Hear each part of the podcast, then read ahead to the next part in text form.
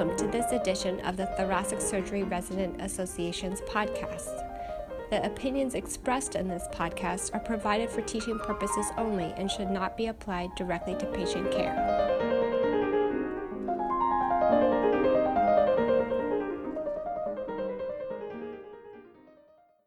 Hi, I'm Robert Van Haren, a cardiothoracic surgery resident at MD Anderson. Today I will be speaking with Dr. Ara Vaporciyan regarding chest wall tumors. Dr. Vaporciyan is professor and chairman of the Department of Thoracic and Cardiovascular Surgery at the University of Texas MD Anderson Cancer Center. Thanks, Roberts. Great to be here. Thanks, Dr. Vaporciyan. We're going to start with the case presentation. This is a 68 year old male who presents with a painful right chest wall mass. He has no significant past medical or surgical history. What are the key elements of history and physical exam? So, one of the key things is to get a sense of how fast this thing has been growing. Did it appear like overnight or over a couple of days? Has it been growing steadily over time? Has it always been there and only now got painful? Things like uh, other masses uh, clearly would be important as well, or instability, like pain when he coughs as opposed to just constant pain. As opposed to the history, uh, that's where you're going to want to ask about things like trauma, especially if he broke this area or had a fracture. Any other malignancies that he's had, that would be important too. And then uh, a history of radiation in this area. Uh, say he got radiation as a child or something like that. And obviously, family history. In terms of the physical exam, you're going to want to look at the size of the mass, whether it's fixed or mobile. Is it tender? Is it warm? Is there redness overlying? It's sort of the things that, that come with a standard physical exam. So his history was unremarkable. On exam, it revealed a large right sided fixed mass at the costochondral angle. What is the next step in terms of imaging for this patient?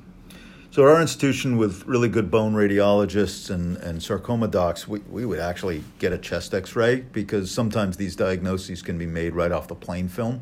You know, certain starburst patterns for osteos and destruction of the cortex, etc.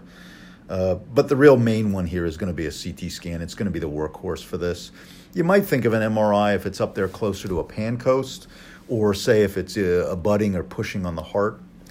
PET scan is not as much because it really doesn't give you enough definition. You know, the, the CT scan that accompanies a PET scan is just not as uh, refined uh, with a lot of motion artifacts since they're letting the patient breathe. So, wouldn't go with a PET. So, a CT scan was obtained and revealed a 5 by 4 centimeter lobulated mass originating from the anterior lateral aspect of the fifth rib with destruction of the cortex.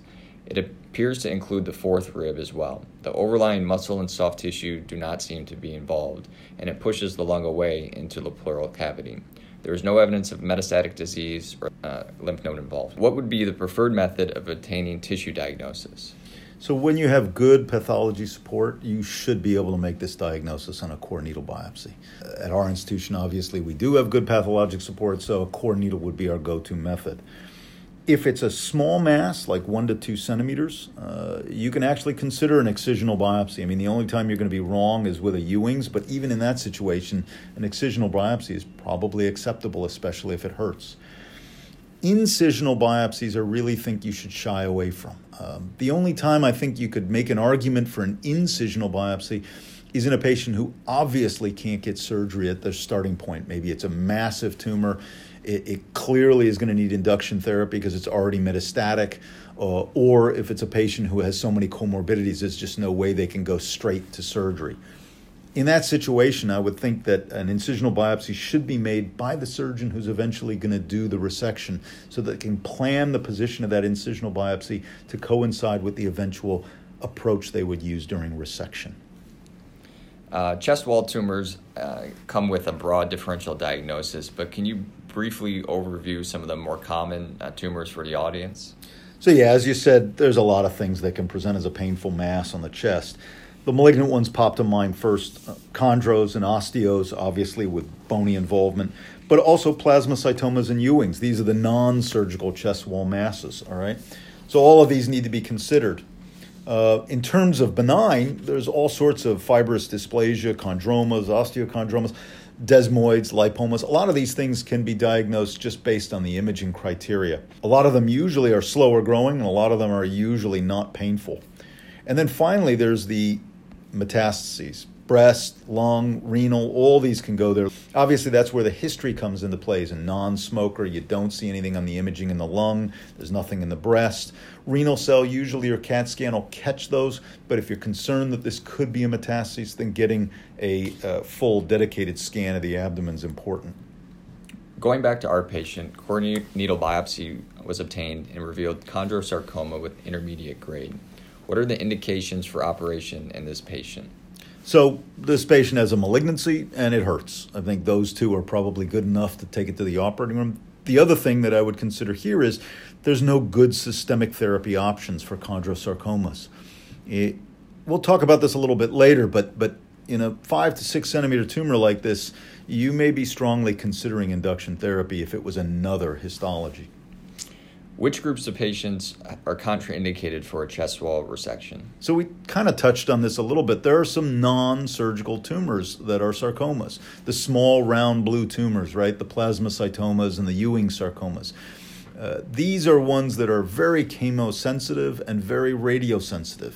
And you can get away sometimes without having to resect these patients and leave them with the morbidity of a chest wall resection. Is additional staging necessary for this patient?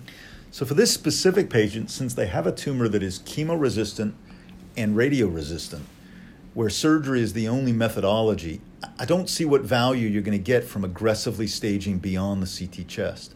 The vast majority of metastatic chondros will be metastatic to the lung, so you've already covered that organ. And even if you found an isolated asymptomatic metastasis elsewhere, that's not going to keep you from taking out this painful growing mass in his chest wall. So, in this situation, while at some point you're going to have to stage him more aggressively, at this point in time in his care, it's really not going to change your decision making. And you spoke to it a little bit, but uh, can you clarify which patients are, are offered neoadjuvant treatment? So the osteosarcomas, the MFHs, these uh, these other ones, and then obviously the non-surgical ones are ones where you really would want to start with induction therapy once you're breaching that five centimeter mark. Even the surgical ones, like the osteos and the MFHs, there's a lot to be gained with induction chemotherapy. If it's delivered aggressively, the response rates are very high, and you could take what is going to be a massive defect and turn it into a much more manageable defect. So, our patient is now ready for the operation. What are the key technical steps for chest wall resection? So, the two key technical steps are obviously the method of reconstruction, for the defect itself, and that also includes getting good margins. And then finally, how are you going to cover that reconstruction? What are going to be your soft tissue uh, control methods for that? Uh, obviously, you're going to have to do all the uh, evaluation preoperatively of their cardiac and pulmonary status. Uh, and depending on the size of the defect, that pulmonary uh, decrease in function can become very massive. Um, so, what is considered an adequate margin for these tumors? So textbook is obviously two to three centimeters, but you take into account things like posterior tumors that encroach on the spine. You're not going to take the spine just to get that last centimeter. Uh, similarly, you're not going to cross the uh, other major structures that can't be reconstructed, like if it's pushing on the heart, you're, you're not going to do a cardiac resection just for two centimeters. The only time on the rib margin you need to be a little bit different is when you're resecting a Ewing sarcoma. I said that they're chemo and radiosensitive, but even after chemo and radiation, a lot of these patients, unfortunately, will still have a residual mass and may need to go to resection. In that situation, for a Ewing's, we actually are encouraged by the oncologist to take the entire rib because those tumors tend to spread up and down the marrow of the rib that they originated in. Unlike, say, a chondro or an osteo, even though they're bony tumors, they don't move along the marrow like those small round blue tumors do. For our patient, we resected ribs three through six. When is chest wall reconstruction indicated? So, size of the defect is the primary one. We usually say if it's larger than the palm of the patient's hand, that's an indication for reconstruction. And that stems from the pulmonary insufficiency caused by defects larger than the hand. Smaller than the hand or even if it's just a cosmetic issue, is also an indication sometimes for reconstructing. So if it's an anterior defect, and even if it's small, there's going to be a lot of cosmetic issues from the movement of the chest and ballooning in and out and all this. So you may want to add a reconstruction just to give them a little bit of a cosmetic.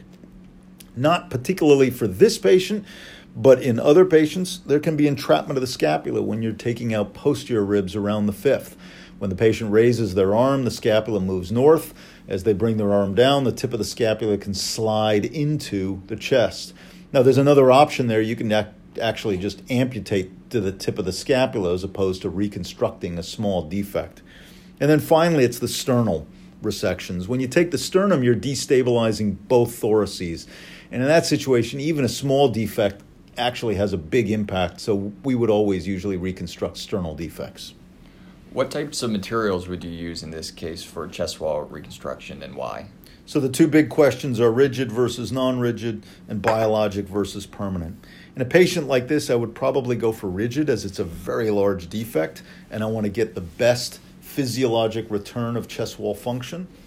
So the rigid materials that are cheap and easy to use are obviously the methyl methacrylate sandwiched between Marlex mesh um, but some of the newer devices, including plate reconstructions, are available. The one little caveat, though, is not all plate materials are approved to span a gap. So you do need to talk with the rep and find out what the FDA approvals are for these devices.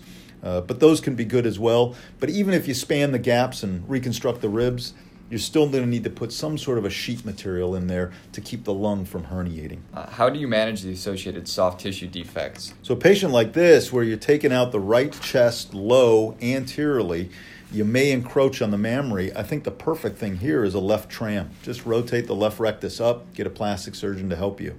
Another option here, since you're going low on the anterior chest and, and you might be entering into the abdominal cavity and certainly could easily get to the abdominal cavity if you need to, is to just pull the omentum up. I probably am going to take the anterior musculature here with this mask because it's so thin down at this lower level on the chest wall. So either one of those would be great. If for some reason you can't due to prior surgery or something like that, you can always consider a free rectus to the internal mammary uh, or some other free flap. What are the key elements of postoperative management for these patients? So, really, there's two it's pulmonary toilet and pain control. And obviously, you won't get good pulmonary toilet without good pain control. So, you're going to need to use something like an epidural or some sort of long acting blocking agent. We used enhanced recovery here, so we'll have a cocktail of non steroidals and try and avoid narcotics. Pulmonary toilet, you know, the mechanics of the lung will be marginalized by the size of this defect, regardless of your reconstruction method. And so you're going to get mucus plugging. You may need to bronch in patients. One of the most challenging complications of chest wall resection and reconstruction is infection. How do you approach this problem? So, when there's a superficial infection, say above your soft tissue reconstruction, your muscle flaps, then, then you usually can just open the incision, uh, debride, uh, and go to a wound vac and try IV antibiotics followed by oral. We almost always get infectious disease involved from the get go because sometimes these can turn into very chronic problems. For deeper infections, you're going to have to make a decision. Am I going to take out my reconstruction material or not? It's going to depend on a lot of situations. If you're using titanium, these are pretty good and resistant. And if you still have good soft tissue coverage, you may be able to get away with simply debriding the wound, putting on a wound vac, and, and moving along with IV antibiotics. With some of the other reconstruction materials like the Marlex mesh, those almost never respond to that sort of a treatment. You're going to probably have to excise it. And if you're going to need to put a reconstruction in for some stability, that's when you turn to the biologics. Thank you for taking the time to talk to us about chest wall tumor. My pleasure.